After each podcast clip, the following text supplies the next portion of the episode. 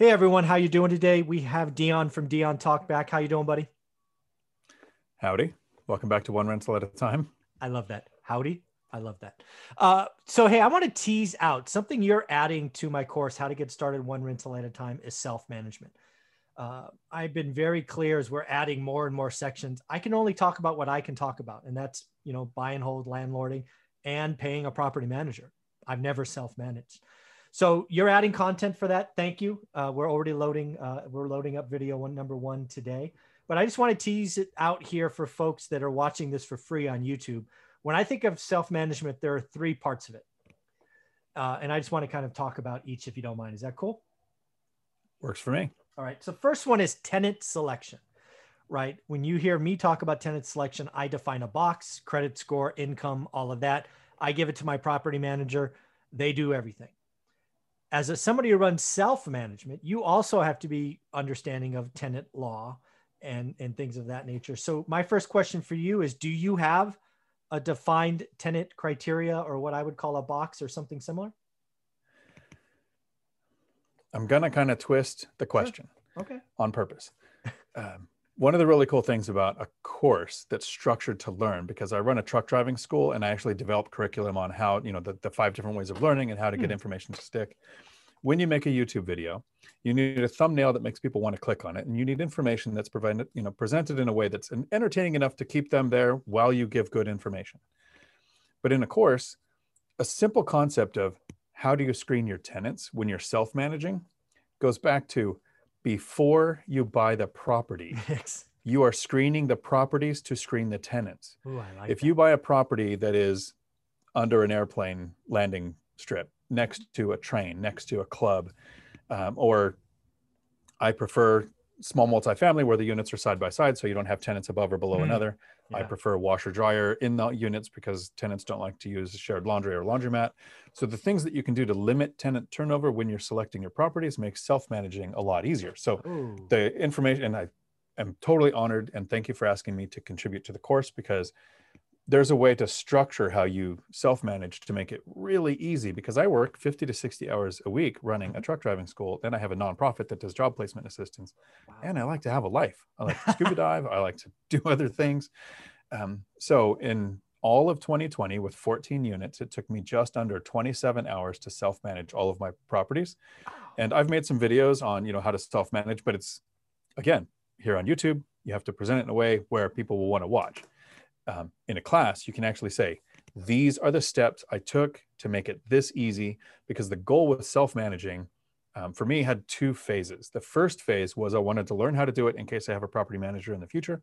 I know if I'm being taken advantage of or mm-hmm. not. Just like when I hired a handyman in the beginning, I helped him work on the decks. I helped him put a sink in. Now I know how long it should take to do things. And mm-hmm.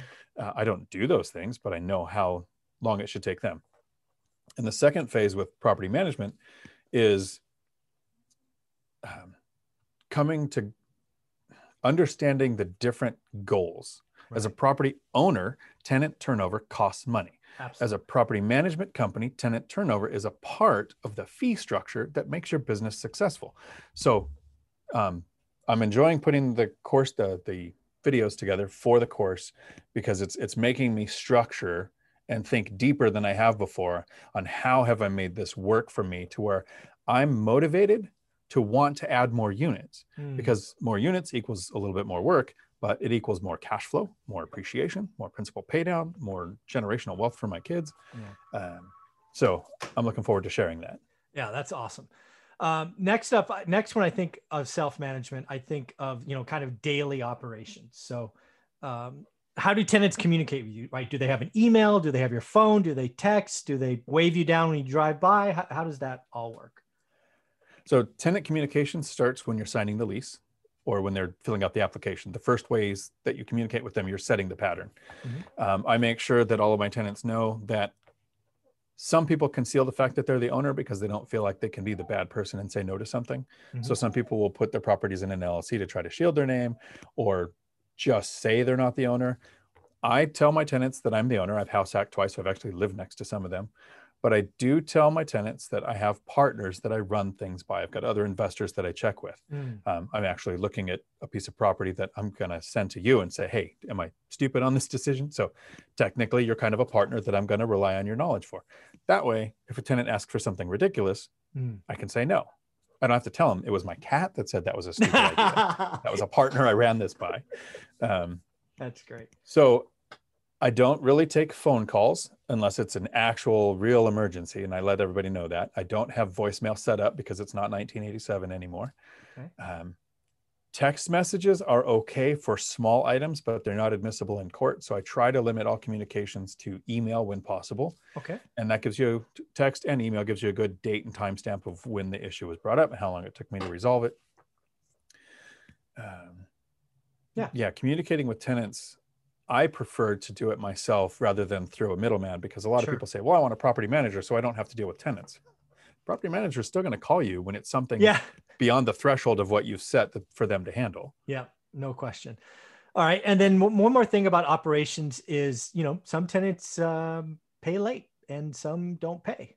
Uh, so how do you handle the the whole? Do you actually walk up and post a notice? Do you knock on the door on the fifth or the seventh? I don't know what what the rules are in Washington, but um, you know, how, how do you handle a rent payment not showing up? In the first few years, I handled it poorly. Mm. I rented to a friend with a handshake without a lease. Ooh. and I was a single parent. So him being a single parent meant I understood his position. So when rent was late, I didn't even really say anything, which okayed rent being late. yeah. So then it became later, and then it became never, um, and that's a whole different story. Mhm. Once I got my systems in place, and I've had clear communications with tenants that these are the lease. And one of the things that I say is I have tenants from different sources. I have some military tenants, I have some Section 8 tenants, I have some tenants who are working and some who are retired. And I say as a blanket statement to every tenant that all of my tenants have to be handled the same in case I'm ever audited by Section 8 or the hmm. Housing Authority or the county. So all For my sure. records show the same. So if a payment is coming in after the grace period, no matter what, on my leases, there's a $20 per day late fee. Um, since my first two nightmare tenants, um, and there's wood here, uh, I have never had a later missing payment because I'm crystal clear with the tenants that there is no emotion involved. This is a business. This is what is expected. This is what will happen. And even in all of 2020, um, in April, when everybody was really kind of nervous, I contacted my tenants and said, "Hey, nobody knows what's going on. I'd like to take two hundred dollars off of April's rent so that you know everybody can feel more comfortable." Nice. Half my tenants said no. They said, "We're working. Everything's good." Uh, and the other ones took it. And other than that, no. Okay. So I would walk up, I would communicate and say, here's the late fees. It's racking up every day. There have been times where I've texted a tenant on the 5th, which in Washington, how my leases are structured, that's the last day. Just, how's it going? Hmm. Oh, yeah, I have to pay the rent. And then I get the rent because I collect rents through Venmo, Apple Pay, Cash App, any way that leaves an electronic paper trail cool. and save a trip to the bank. Uh, Nice. All right. That's awesome. And then the last thing is the re- uh, at renewal. And this is where you're going to add a special video. You know, we've call, we've talked about before called the binder strategy. Uh, but basically, you have a very unique approach where where you spend time up front understanding the landscape around your unit, and you kind of present it to the tenant and go, "What do you think? What do you want?" And then most of the time, they they raise their own rent and sign up for multiple years, right? Yeah, so I'm looking forward to making the binder specific for your course uh, and spelling out literally how you do it step by step, because it's a strategy that gets tenants to request so Yeah. far 100% of the time request a rent increase and request a longer lease. Yes. So initially, when you're placing a tenant or you purchase an inherited tenant, that's when that's the most effective to make a big jump in rent. I communicate, communicate. Obviously, I can't communicate today, but I communicate clearly with tenants that I do a five percent rent increase every other year, Mm. And I make sure that everyone I know, whether it's uh, in the Facebook groups like the Real Estate Rookie or the official Bigger Pockets group, or on my YouTube channel, or here, that the reason I do this is because we don't have rent control where I live. If we had rent control, I would be forced to do an increase every year. yes. and that usually confuses people. But rent control makes you raise the rent. In other words, your property's You never get it back. value won't be able to keep up. Right. Yeah. Yeah, it's crazy. Very, very cool. Again, I love the fact that you stepped up to help with self management. I have no skills there, no experience. So having an expert like you um, be willing to do that is just an awesome feeling. So thank you very much. Where can people find you on YouTube? You have a great channel. Uh, thanks for that. It's Dion Talk Financial Freedom. And hopefully everybody knows every Thursday we're coming together on collaborations or doing videos back and forth. And I really appreciate the opportunity to do this. I think uh, you said that you are happy I'm helping with self-management videos because you don't have that skill set. And believe me, the first five years of investing, I didn't have that skill set. um, I've developed it over the last 10 years. Yeah. And folks, if you don't know, I actually paid somebody recently to clean up my description under all my videos.